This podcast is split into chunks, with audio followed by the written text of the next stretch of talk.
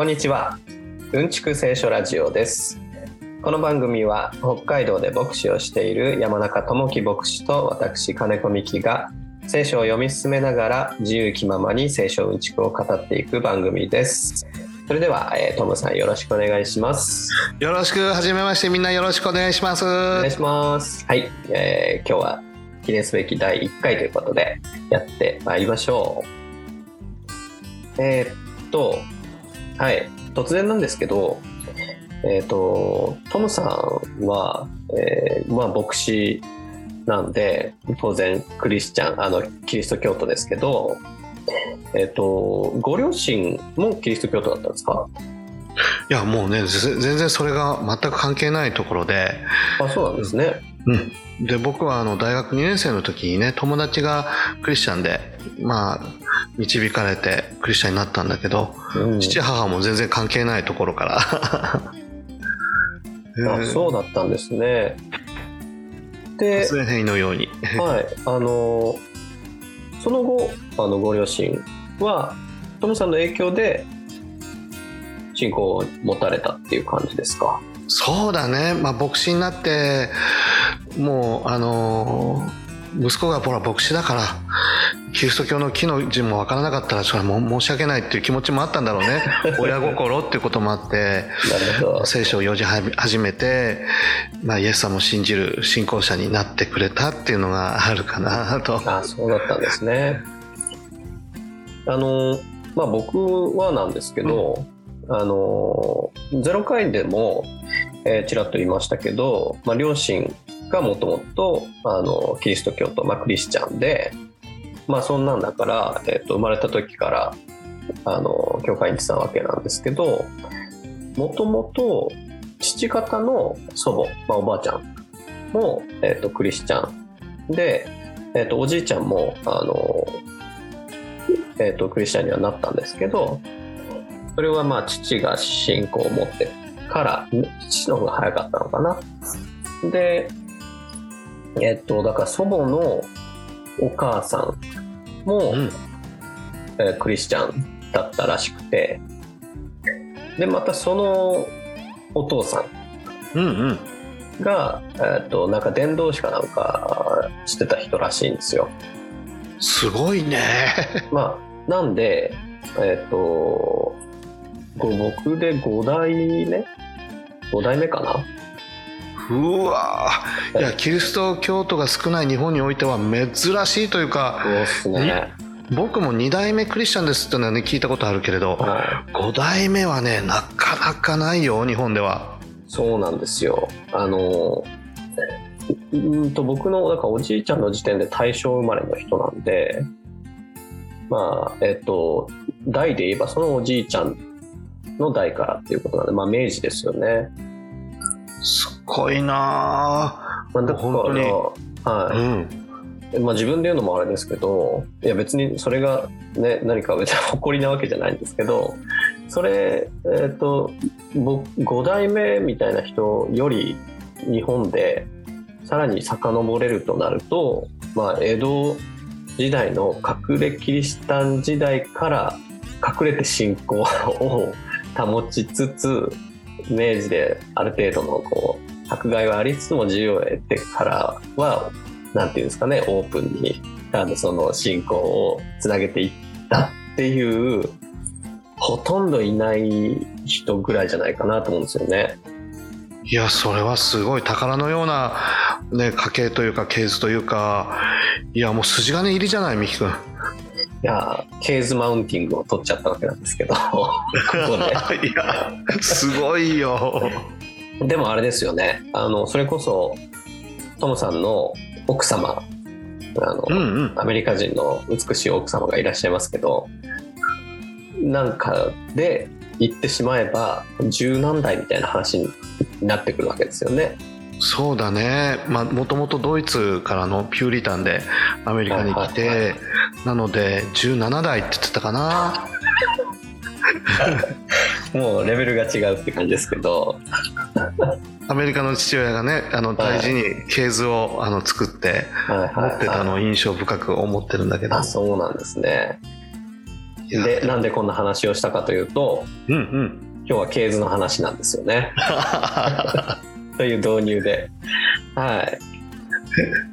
あの今日からマタイの福音書一章の頭からやっていくということで、はい、で一章一節から17節までずーっと系図なんですよね。ね、申し訳ないっていう気持ちもあるけどでも だ大事なんだよねケーズがはい。どうでしょう？最初に、えっと、も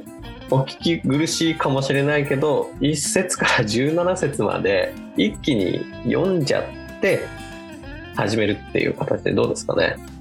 それがいいねではい皆さん多分馴染みがない方々もあこの人の名前聞いたことがあるかなっていうのをあの思いながら聞いていただけたらありがたいなとああ、そうですね。では、えー早速1節から17節まで僕の方でまず読ませていただきます。お願いしますはい。じゃあ、マタイの福音書、一章一節からと。アブラハムの子、ダビデの子、イエス・キリストの系図。アブラハムがイサクを生み、イサクがヤコブを生み、ヤコブがユダとその兄弟たちを生み、ユダがタマルによってペレツとゼラフを生み、ペレツがヘツロンを生み、ヘツロンがアラムを生み、アラムがアミナダブを生み、アミナダブがナフションを生み、ナフションがサルマを生み、サルマがラハブによってボアズを生み、ボアズがルツによってオベデを生み、オベデがエッサイを生み、エッサイがダビデ王を生んだ。ダビデがウリアの妻によってソロモンを生み、ソロモンがレハブアムを生み、レハブアムがアビアを生み、アビアがアサを生み、アサがヨシャファテを生み、ヨシャファテがヨラムを生み、ヨラムがウジヤを生み、ウジヤがヨタムを生み、ヨタムがアハズを生み、アハズがヒゼキヤを生み、ヒゼキヤがマナセを生み、マナセがアモンを生み、アモンがヨシヤを生み、バビロン捕囚の頃、ヨシヤがエコンヤとその兄弟たちを生んだ。バビロン捕囚の後、エコンヤがシェアルティエルを生み、シェアルティエルがゼルバベルを生み、ゼルバベルがアビウデを生み、アビウデがエルヤキムを生み、エルヤキムがアゾルを生み、アゾルがサドクを生み、サドクがアキムを生み、アキムがエリウデを生み、エリウデがエレアザルを生み、エレアザルがマタンを生み、マタンがヤコブを生み、ヤコブがマリアの夫ヨセフを生んだ。キリストと呼ばれるイエスはこのマリアからお生まれになった。それでアブラハムからダビデまでが全部で14代。ダビデからバビロン捕囚までが14代。バビロン捕囚からキリストまでが14代となる。はい。はいありがとう 噛まずにさすが素晴らしい意外と、意外と1箇所、2箇所ぐらい噛んだので済みましたね。素晴らしいバチバチ噛むかと思ったんですけど。さすが5代目クリスチャンさすが ありがとうございます。ではですね、うんと、もう、呪文のようなカタカナの名前がずっと続きましたけど、えーそうですね。まず、さらっと、どういう、この系図の裏でどういう歴史が動いていたのかっていうのを、えー、トモさん解説してもらってもいいですか？そうだね。えっ、となぜケースなのかっていうことなんだけどあはのマタイというね人はユダヤの人たちにイエス・キリストのことを紹介したいっていう気持ちがなんかすごくあったみたいででユダヤの人たちはやっぱりこうどこの馬の骨かわからない人を信じられない部分もあるのでちゃんとした系図ちゃんとした血筋の人だったらいいかなっていうような部分もあって、うんマタイはイエス・キリストがちゃんとした系図の中でちゃんとした歴史あるその王様の家系から生まれてきたんだよっていうことを伝えるために、まあ、系図から始まってるっていうのがあるかなと思うんだよね。い。だけど大変だよね。そうですね。まあ、あのーまあ本当にその血筋っていうか系図っていうか、あの、民族的な継続を重んじる人たちがあのイスラエル人たちユダヤ人たちっていうことですよね。そうだね。でその、まあ、ユダヤ民族イスラエルの人々っていうんだけども、まあ、そのもともとの始まりがアブラハムからスタートっていうふうに言えるかなと思うんだよね。アブラハムなんていうのはほら結構世界中で名前そういう人たちいますでしょ。いますね。あの真っ先に思いつくのがやっぱりエイブラハム・リンカーンですかね。だよね。アメリカ大統領の。結構名前の人がいますよねアブラハムで。はいでもともとこの、まあ、アブラムっていうんだけれども、はい、後に神様に「お前はアブラハムにしなさいね」って名前が変えられたんだけれど意味はねたくさんの人たちの父親っていうそういう意味が名前に込められていて、うん、まさに、まあ、そういう人に神様によって導かれてったかなって思うんだよね。なるほどまあ民族の父なんて言われる人ですよね。そうだね。結局そのイスラエル民族がアブラハムイサクヤコブなとこう生み出されていってで神様があの今約束の地というふうに言われているそのカナンの地と言われている、はい、イスラエルのあの地域の場所を本当にいいところなんだよね。砂漠の中にあの地域は本当に花が咲いてまた草木が実って美味しい果物が植物が実っていくというそこの場所を与えられていくんだけれども、その、まあ、厳密に言うと2番目の王様王国制になっていくんだけど2番目の王様がダビデになるのかなと、はい、でこのダビデが王様だった時に国力が本当に伸びてそして地域からも一目置かれるようなそういう国になっていくという、まあ、伝説的な王様やり手の王様神様からの祝福を民たちにこう分け与えていくような王様。って感じかな。あのそうですよね。こ、まあ、ダビデの時にこうイスラエル王国になってっていう話が、まあ、あの歴史の授業なんかでも取り上げられたりもするぐらい大きな当時大きな国だったわけですよね。そうだねまあ、結局流浪の民たちだったからねあの人たちは、うん、あの戦力もあったわけじゃないし強い民族であったわけじゃないけど戦争が強いってわけじゃなかったけど、はい、あの今のイスラエルっていう現代の国がありますけどさっきあの約束の地とかあのカナンの地っていうふうに言われてましたけどえっとあそこがイスラエル人にとってのあの約束の地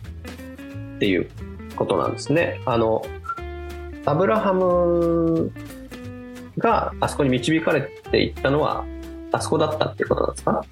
そうだねカナンの地のあたりもこう放浪していくっていう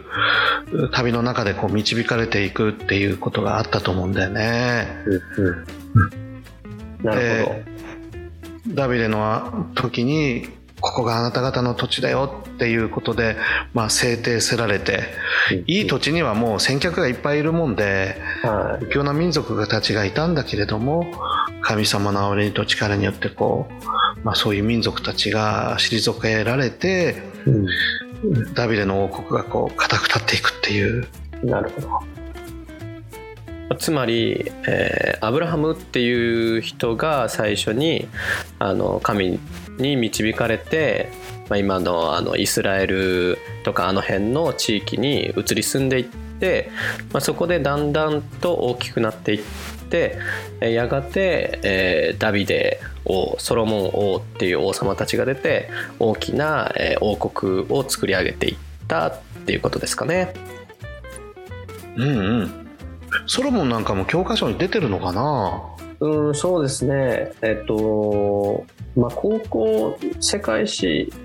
を、まあ、大学受験世界史とかやると,、えーと、ダビデ・ソロモン朝イスラエルみたいな言われ方で出てくるんじゃないですかね。なるほど。なんか名前からして頭良さそうだもんね、ソロモンって。そうですね。あの、まあ、ソロモンんといえば神殿って感じですけど、まあ、この時にあのイスラエルの神殿が建てられたんですよね。ものすごい立派な本当にあの、黄金をふんだんに使われたようなそういう神殿がね建てられた、はうん。い、で、うん。はいタイムスリップできるんだったら見てみたいけどねその時の世界各国からもう羨望の眼差しで見られた。いやーイスラエルすげえなあんなもん建てて俺たち建てられないぞどう考えてもみたいな、うんそうですよね。まあ、いろんな国から、なんかこう、賓客が来て、あの、まあ、ごますりに来たっていう話が聖書には書いてありますよね。ねえ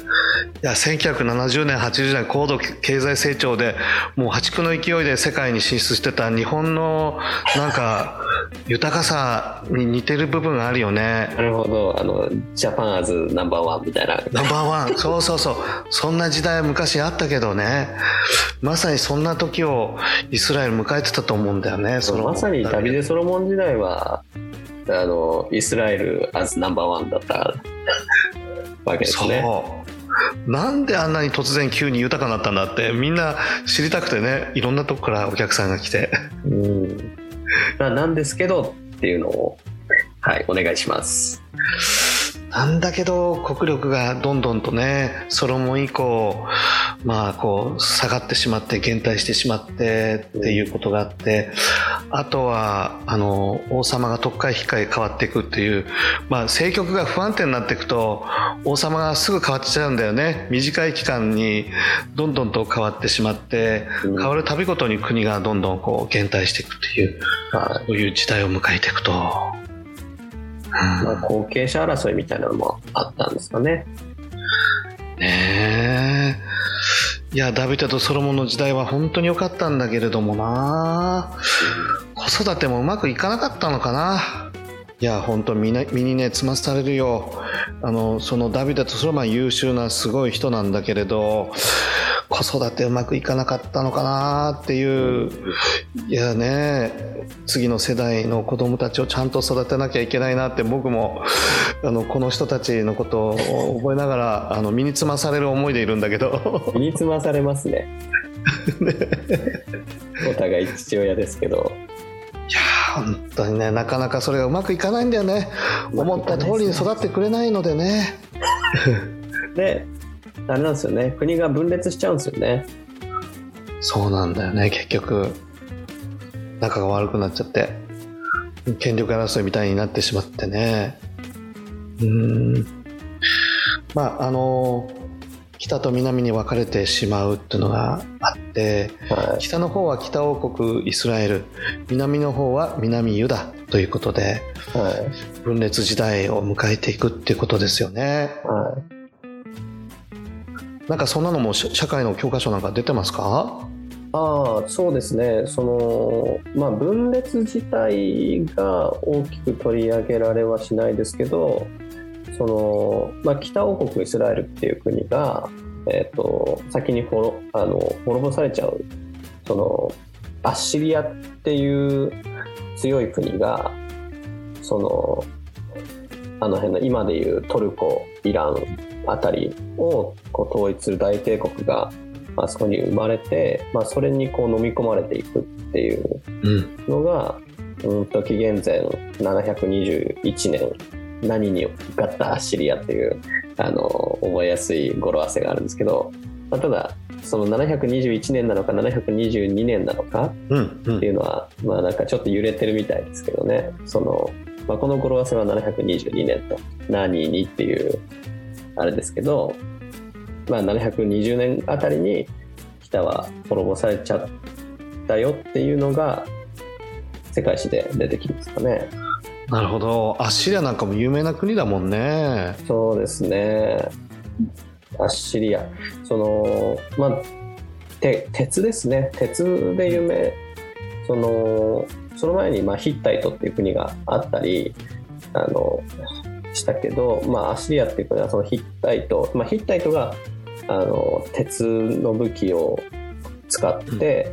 あの、すごく優勢を誇った、まあ、エジプトとも、こう、互角の戦いをしたみたいな、あの、国で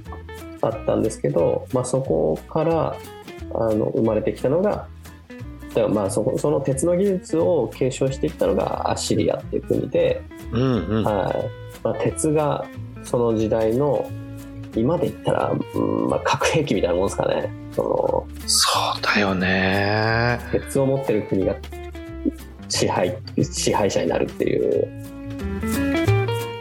いや、はい。ゲームチェンジャーだよね。完全にその政局戦局を変えてしまう。はすごい武器だよね。い、そうですねあのまあ有名な本でも「えっと銃病原菌鉄」っていう有名なあのなんていうんですか歴史学って言ったらいいのかなの本がありますけどね。その歴史を動かしてきた3つの要素。銃病原菌鉄っていう、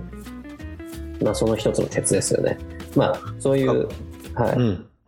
いや僕もそのなんか壁画とかにアッシリアのその鉄の武器とかが描かれてる絵を見たことがあるんだけどはその城壁を打ち崩すそのなんだドリルみたいな鉄がついている戦車みたいのをアッシリア持ってんだよね持ってたんだよね。でまあその北王国イスラエルを攻めた時その戦車で城壁に穴開けて鉄をねドリルで、そして侵入したんじゃないかって言われてるけどはいすごいよね BC722 年のすごいですね。だって、だって日本で言ったら、その聖徳太子とか、まあ、日本の歴史の一番最初に出てくるような人たちあが、紀元後600年ぐらいの人たちじゃないですか。紀元後だもんねこ この話は紀元前700年とか800年の話を今してて、そうだよね文明レベルが、なんか、すすごいですよね。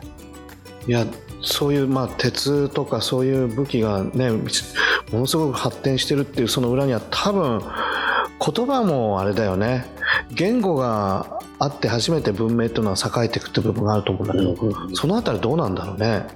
ああ。言語はすごいかったんだろうねきっとそうですね。まあ、相当な文明だよねそうなんでしょうね。まあ、なんですけど、あの、まあ、シリアっていう国は、まあ、なんかこう、凶暴な国で、なんかすごい恐怖政治を、ね、その帝国帝国大きな帝国を作ったんだけど、まあ、暴力によって治めたっていうことであの100年で崩壊しちゃうんですよね。それだけの帝国を築いたのに100年で終わってしまうなんてな。あの無意に終わったシリアっていう語語呂合わせがあって無意になんであの612年にアッシリアあの崩壊という。別に覚えなくていいんですけど何 何に勝ったアッシリアかの無意に終わったアッシリアっていう、はい、覚えやすいから 出しときましたけど。はい。であのみまあアシリアから3つの国が分かれて全然覚える必要ないんですけどリディアメディアシンバビロニアっていう国ができるんですけどであのまあアッシリアが優勢を誇った時代にも南の南ユダ南ユダ王国さっき南北で分裂したあの南の方の王国はまだ無事だったんですよねアッシリア時代には。なんだけど、まあ、アッシリアから出てきたシンバビロニア帝国っていうのが今度は南ユダに侵略してくると。はい、それが先ほどからな、えっと、言われてるバビロン捕囚ってやつですね。あここにも出てくるもんねバビロン捕囚ってのが、はいまあ、バビロンって、えっと、新バビロニアの首都なんですけどあの今でいうところの、えっと、バグダッドですか。でまああのバグダッドまで、まあ、結局だから南ユダは新バビロニアに負けちゃってみんなあのそのさっきダビデソロモンの時代に作られた神殿にこうあったいろんな宝物とかあの儀式用の金で作られてるなんかこう儀式儀式用の道具とか、まあ、金銀財宝も含めて人間も合わせてバビロンにあの連れてかれちゃうっていうのがバビロン捕囚ですよね。アッシリアもね一部補修があったんじゃないかとも言われてるけれど、はどっちかというとバビロン補修の方が非常に有名というかい、うんうんうんねえいやそりゃ宝物蔵にいっぱい宝あったわけだからはそれを逃さない手はないよねバビロンとしてみたら。いうん、なんだけどあのイスラエルの人たちはバビロンに連れてかれたんだけどあの、まあ、いつか神の助けが来るっていうのを信じて待ち続けるっていうストーリーがあって、まあ、あのそんなストーリーからまた語呂合わせが生まれてましてあの、うんうん。回収拒むユダヤ人バビロン捕囚っていうとあのっていう覚えやすい語呂合わせがあるんであの拒むなんで586年ですか、あそれでそうなんだ。覚えるんだ。まあ、バビロン捕囚であのうーんと新バビロニアの宗教あ分かんないけど、まあ、あのおそらく改宗を迫られたであろうけどあのユダヤ教の信仰を守り続けたあのというストーリーにちなんで586年。紀元前ですね。紀元前ね。うんいやそこら辺はもうユダヤ人たちは本当にねあの神様のみを信じていく生きておられる人手によって作られた偶像は拝まないっていうところはもう徹底的に鍛えられてきてる部分なので妥協しなかったよね。なんかイスラエルの歴史ってずっとそうですけど信仰的にこう熱い時と信仰の堕落のど時とっていうのがこう振り子のようにあの繰り返すんですよねこの人たち。なんとなく単純だけど熱い。熱いけどシンプルな人たちっていう感じするよね。うん。うん。まあ、アブラハムイサクヤコブなんてこう信仰の熱い時代があって。だけどその後でこう信仰が落ち込む時期があって、まあ、実はそのそんな中であのエジプトの奴隷状態に一回なったりもするけどまたそこから信仰に熱い 時代が来てダビデ王の王国ができてでまた信仰薄い時代が来て北と南に分裂しちゃってでバビロン捕囚でそのバビロンにあの連れてかれちゃうんだけど信仰の熱い時代が来て あのバビロンから救い出されていくっていうのがこの次の流れですね。あるよね。裁かれて悔い改めてまたあの祝福もらって堕落してまた裁かれて悔い改めてまた祝福もらってって。だからそれが 繰り返している。そうなんですよね。旧約聖書読んでるともうどうしようもねえなこいつらって思うんだけど。ねえ。でも本当それが真実な人の姿なんですよね。そうそう。ユダヤ人だから特別じゃなくてあの人間ってそういうところあるよなって現金なところあるよなって、まあ自分のねことに あの思いを馳せると自分と全く同じだなって思ったりもしたりいやそういうふうにあの聖書読めるよね自分と照らし合わせてっていう、そういう部分もすごく教訓として教えられる部分がたくさんあるなってことがあるよね。でまあえっ、とバビロンから救い出されていくわけなんですけどあのペルシャっていう国が来るんですよね。あのまあ歴史の話で言えばその新バビロニアっていう国とえっ、と、まあ、さっきリディアメディアって出しましたけど、まあ、あそこに大国がいくつかあったのを全部、えっと支配していく大帝国が出てくるのがペルシャ、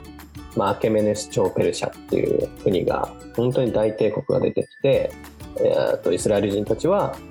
あの救われていくと。で、えっとペルシャの、まあ、キュロス王っていう聖書でクロス王っていうのが出てくるんですけど、まあ、その人によって、えー、と本当に広大な土地が、まあ、トルコから、えー、とインドの手前までですか？のもう本当に大帝国、まあ、アシリア前に言ったアシリアよりもさらにでかい帝国が作られていくんですけどで、うんと、イスラエル人たちはキュロス王に助けられて自分たちの故郷に帰っていくんですよね。うん。なんでクロスがユダヤ人を助けてくれたのかっていうのは謎なんですけどね。ねえ。なんか聖書には本当にこの神の霊感に奮い立たせられてって、神様のこの特別ななんかメッセージとか熱い思いをいただいてえ黒荘にユダヤ人たちは帰還させなきゃいけないっていうそう思いを与えたみたいなことが書いてあるけれどもはでもあれだよね。歴史から見てい、は僕もうる覚えだけど黒荘ってすごく評価されてる王様じゃなかったっけ？い、そうですね。すごく検定っていうか、まあ、もちろん大帝国を建てたあの偉大な王なわけだけどその、うん。すごく賢い統治をしていったような。ねまあ歴史歴史的に言えばあの、まあ、バビロンその新バビロニアの首都バビロンをこうペペルシャが落としていくにあたってその中からそのユダヤ人がこう暴動を起こして外からペルシャがこう攻めたからあの落ちて、まあ、そのその功績でユダヤ人たちはその解放されたんじゃないかみたいな感じがやったりしますね。あの多分アッシリアとかバビロニアってさもうガチ勝負でもう滅ぼすぞっていう権力あの前倒しにして前に前面に出してねうん。もう人権なんかあったもんじゃないっていうそんな感じでガチで攻めて占領して奴隷にしていくっていうスタンスだったと思うけどうん。それでほら結構反乱起きたり内乱で苦しんでしまうってことがあったはいと思うはい。はい。それをまあ、教訓にした部分もあったんじゃないかなクロスオってねねねある程度占領した人たちの自治をも認めて、人権をあの顧みて大切にしながらあのめていくっていうはそういうスタイルを確立したのはクロスオいはじゃないのかなってねね。まあなんかその各まあ支配していった各地域のあのその現地の人たちを使ってあのまあ総督とか。まあ、サトラップとかって言いますけどね、まあ、それはどうでもいいですけど、うん。あの総督を任命してそそこの政治をさせてだけどちゃんと監視して暴動が起きないようにしてっていうことを賢い統治をしたって言われますよね。なんかローマ帝国がそのクロスオの政治をすごく真似たっていうか勉強したっていうか、とっても似てますよね。ローマと、ねまあ、ローマはこの後出てきますけど、えまあ、そうんうん。そのためにその統治のために作ったのがあの王の道っていう有名なのがあるわけですよね。本当トルコからそのバグダえっ、とうんそのバビロンに至る長いなんていうんですかね国道っていうかを作ってその統治に役立てたみたいな。ロイヤルロードとね言われるところだよね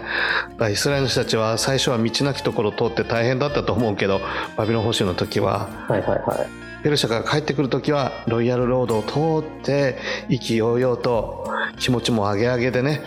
帰ってきたんじゃないかなって想像するよね、そうですね。で、まあ、あの、故郷にめでたく帰ったイスラエルの人たちは、あの、バビロンに壊された神殿を建て直したりとして、あの、また国を、あの、再建していったわけなんですけど、また、またダメなんですよね。そうだね良い時とダメな時と本当にはい交互に来るはい。ただ、旧約聖書に書かれているのは、ここまでなんですよね、実は。そうだねあのバビロン捕囚の後からあのこの新約聖書でイエス・キリストが生まれる時代までっていうのが、まあ、旧約聖書ではあまり書かれてなくて、まあ、ただせっかくなんで一応説明しますと,、はいえっとまあバビロン捕囚の後ペルシャに救い出されてあのイスラエルは国を再建していったんだけどペルシャが今度はギリシャに負けちゃうんですよね。あのギリシャギリシャであのマケドニアっていう国が出てきてそこの有名なアレキサンドアレキサンドロス大王っていう人が出てきて、えー紀元前300年ぐらいの人ですかね。で、あのーペルシャはやっつけられちゃって、アレキサンドロスの東方遠征って言われますけど、まあ、10年ぐらいかけて、アレキサンドロスはうん大帝国大帝国ペルシャを全て侵略して、アレキサンドロス帝国っていうのを建てると。若干30歳にして。すごいよねまあ、この人は、もう、すごいの一言に尽きるっていうか、うんうん映画にもなったりいろんな絵が残ったりししてるもんねますね。白馬に乗った、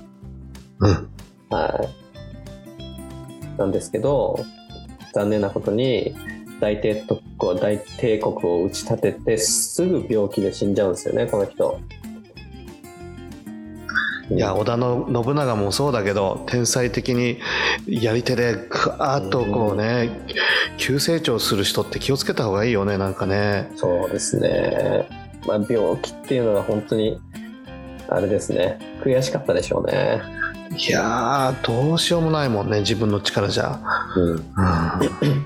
ちなみにねそのアレキサンダー大王とかって言ったりもするけどどっちが正しいんだろう、えっ、と、なんていうんですか、結局、日本語で、うんうん。読んでるあそうわけだか。らあの、アレキサンダーは何、何読みなのかな？英語読みなんじゃないですか、アレキサンダーって。ああそっかそっか。ほらあの子供たちが好きなお菓子でねブラックサンダーってあるでしょ？あそれとかあんま関係ないか。アレキサンダーから来てんのかなと思ったりもしたんだけど。違うか。それは関係ないんじゃないかな。関係ないよね。アレキサンドロスがあの正式名。うん。ね。なんか、アレキサンドロスって最近言われるけど、一昔前はアレキサンダー、アレキサンダーって言われてましたよね。そうそう。僕の時代はねもう昭和のあれなんだけど、うん。アレキサンダーって習ったことがあってね。なんかどうしても、その世界史がその西洋史観とかって言われるけどあの一昔前までそのヨーロッパ目線で見たあの世界史っていうのが日本でも教えられてたけどじゃなくてもっとこうフラットに世界史見ようよっていうこうアカデミックの流れの中でその極力なんていうんですかねその国その国の読み方をカタカナにするようになってきたんじゃないですかね。なるほどな、まあ、ギリシャの人だからギリシャ語っぽい読み方をするとアレキサンドロスなんじゃないですか。なるほどね時代とともにねそういうふうに正確に名前も正されていく。ね。はい。まあ聖書もその流れあって僕ら今使ってるのがあのー10ん？新海訳2017っていう聖書聖書を使ってますけどだいぶそのなんていうんですかねこれまであの世界史表記と聖書表記でだいぶ名前がカタカナの名前が食い違っちゃってたのがこう統一されてきたところありますよね。あるね。まあ、それこそシンバビロニアの王のあのネブカドあネブカドネザルじゃないや。違うペルシャの王だ。ペルシャの王のクセルクセスか。クセルクセス王って人が出てくる聖書にも出てくるしで世界史にも出てくる有名な王様なんだけど一昔前はアハシュエロス王聖書では書いてあったんですよね確か。書いてあったね。誰だよっていう。まあアラム語っていうかヘブル語読みでアハシェロスっていう。そうなんですよね。まあそんな余談はいいんですけど。であのでも楽しいね歴史ってね。まあ歴史は楽しいですね、まあ、かどんどん深みにはまって進まなくなっていっちゃうんで このぐらいであの前に進みたいと思うんですけど。であのアレキサンドロス死んじゃったから、まあ、後継者争い、まあ、結局遺言もない後継者もいない状態で死んじゃったからその有力な側近たちがこう争って国が分裂しちゃうんですよね。で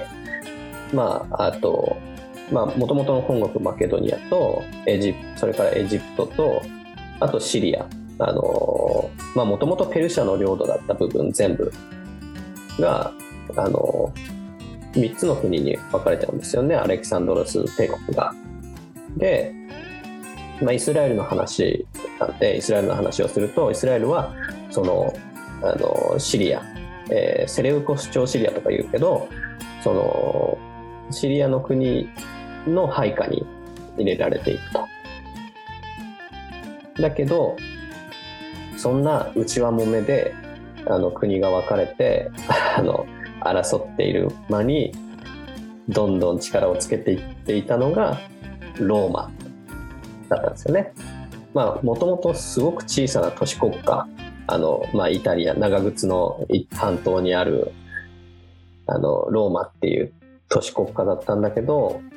まあ、そんなねあのマケドニアエジプトシリアがごたごたしてる間に力をつけていって気づいたら大ローマ帝国ができると。すごいね。ローマって本当に。すごいですね相当な文明だったししかもあの、うん、ね、一気に広がって増えて強国帝国になって、はい、それから長く続いたでしょ？それもすごいと思って。そうですね。えっと帝政ローマが始まったのが、えー、紀元前30年ぐらいで、まあ、その後東西にね、西ローマと東ローマに分かれちゃいますけど、えー、っと西ローマは紀元後500年ぐらいで滅亡しちゃいますけど東ローマは、えー、1453年かまで続きましたよね。いや群雄割拠で戦国時代でもう消えて現れて消えて現れてってその時代の中でね、1000年続く帝国なんて相当すごいよね。すごいですね。まあなんでそのまあもともとローマはちっちゃな共和制国家だったんだけど、まあ、イエス・キリストが生まれる、うんと、本当すぐ寸前の時代に、まあ、カエサルっていう人が出てきて、まあ、その人が帝国ローマ帝国っていうのの礎を作って、まあ、皇帝になろうとするんだけどカエサルは暗殺されてあのいわゆるあのお前もかブルータスってやつですね。ね有名だね。有名ななセリフだけすごい有名なんだけど、まあ、その話までするとねほんと3時間になっちゃうからやめますけどあのそうあのね息子同然のブルータスに殺されてであの衣装に書いてあったっていうことで最初の皇帝になったのがオクタビアヌスもといあのアウグストゥス。アウグストですね。皇帝アウグストと。いうことですね。でその時代にイエスはキリストは生まれましたと。まあそう考えると本当にキリスト教とローマ帝国ってすごく密接な関係があって、うん、ローマ帝国時代のその平和の中でねあのメッセージがこう伝えられてキリストが伝えられていくというまたローマ帝国が作った道々を歩いていろんなところに方々に出かけていったってこともあるし、うん、そうですね、十字架なんかもやっぱりあれだよね。ローマ帝国の処刑方法だったから、はいまあ、そういった意味ではあのキリスト教と密接な関係があるかなと思いますね。まあ、でその後と392年紀元後392年に、まあ、ローマ帝国の国教になるわけですよねキリスト教が。それもすごいよね。あれだけ散々迫害しておいたのに。迫害されて。突然だもんね、うん、コンスタンティノコンコンスタンティヌス大帝。コンスタンティヌス。そうですね。まあいろんな政治的な背景があってあのキリスト教を政治利用したっていうのがまああの実際のところですけどまあそれでも国教になっていったと。でまあその後のキリスト教の世界史に与えた影響はまあもうご覧あれって感じですけどあの、まあ、いいこともありつつ悪いことの方が目立つ歴史なんですけどね。そうだね。本当に大きくなればなるほど問題も出てくるのでね、うん、そこら辺は。うんはい。まあその話は今置いておいて。うんうん。そうだね。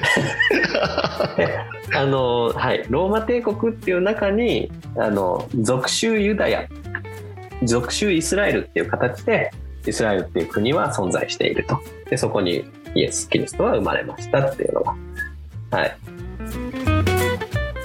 これまここまでの話ですかね。そうだね。でまあこうそのい何人かの名前は取り上げましたけどあのほとんどの 多くの人の名前はスルーしてきましたけどまああのいつか紹介するかもしれませんねうんうん人によっては。うん。あの問題ある人もいるしいい人もいるしって、うんあの聖書の中に出てくる人たちがみんな成人かってそうじゃなくてあのいろんな人たちが女性も外国人も含めてもうすでにこの系図の中にいてっていうそこにも聖書のメッセージ性があるかなっていう感じだよね。そうですね。はい。で、うん、16節のところに行きますけど、あの、やっとマリアとヨセフの名前が出てきて、あの、キリストと呼ばれるイエスはこのマリアからお生まれになったということなんですけど、まあその後で、それでアブラハムからダビデまでが全部で14代、ダビデからバビロン捕囚までが14代、バビロン捕囚からキリストまでが14代となるって書いてあるんですけど、これ14代14代14代っていう話が出てきててこれ何なんですかね？まあ、この14を、まあ、2つに分けると77になると思うんだけどもはい。7777がこう6つの区分に分かれると思うんだよね。あそうですね。でイエス様がお生まれになったところから7のあの7番目が始まっていくっていう、そんなあのイメージで捉えると、まあ、この神様が全世界をお作りになってね全てのものをお作りになって人間をお作りになって7日目にね7日目に休まれたっていう表記が創世記にあるんだけれどもはその7番目を7年7の7番目を表すイエス様の誕生からの時代をね神様がイエス様が本当の平安を私たちにもたらす。で休息をもたらす。そういう究極の休みをもたらしてくださる方が来ましたよっていうことを暗示している、まあ、14という数字を並べたっていうことが言えるかなと思うし、いなるほど。うん、そういう側面があるかなと。うんなるほどなるほど。それで14代をことさら強調してですね。だから省かれてる人たちもいるんだよねかわいそうなことにね。はい。これ以外にもたくさんあのいると思うんだけど、はい。あえてマタイは14というね 数字にこだわった部分があって。なるほど。編集してる。自分で編集してるって感じ。うーん。なるほどなるほど。はい。そうなんですね。まあここからがあのえーここから先がキリストの誕生ストーリーまあクリスマスストーリーになってくるわけですけど、うんうん。新しい時代が始まってきますよっていうことをこう強調がするためにはい、141414っていうのがこうまとめられてるっていうのがあるかな。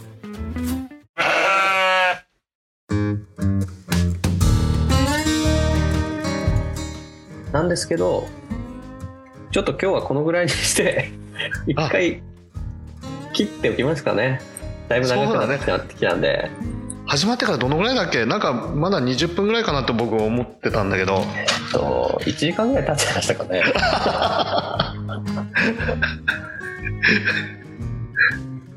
大体じゃあこのぐらいでいい感じかな。ねまあ1時間経ちましたけどあの時代的にはですねアブラハムから始まっているんで大体2000年ぐらい経ってるんで。そうだね。2000年をまあ1時間でやったってことであの努力賞ですね。いや。自分で言ってたらすまないですけど。いや優秀だと思います。いや多分聞いてる方は長えよと思ってると思うんですけど。いやでも本当に何かあの聞きたいことがあったりこの人はどうなんですかっていう質問があればね。あのメールで送ってもらったら嬉しいですよね。はいなんで？ということで今回はこの辺にしてじゃあトムさんの方から締めをお願いします。はい。こんな感じであの始まりましたけれどももしよかったらまた来週もあその次も聞いてください。今日はありがとうございましありがたとうございました。それではさよなら。さよなら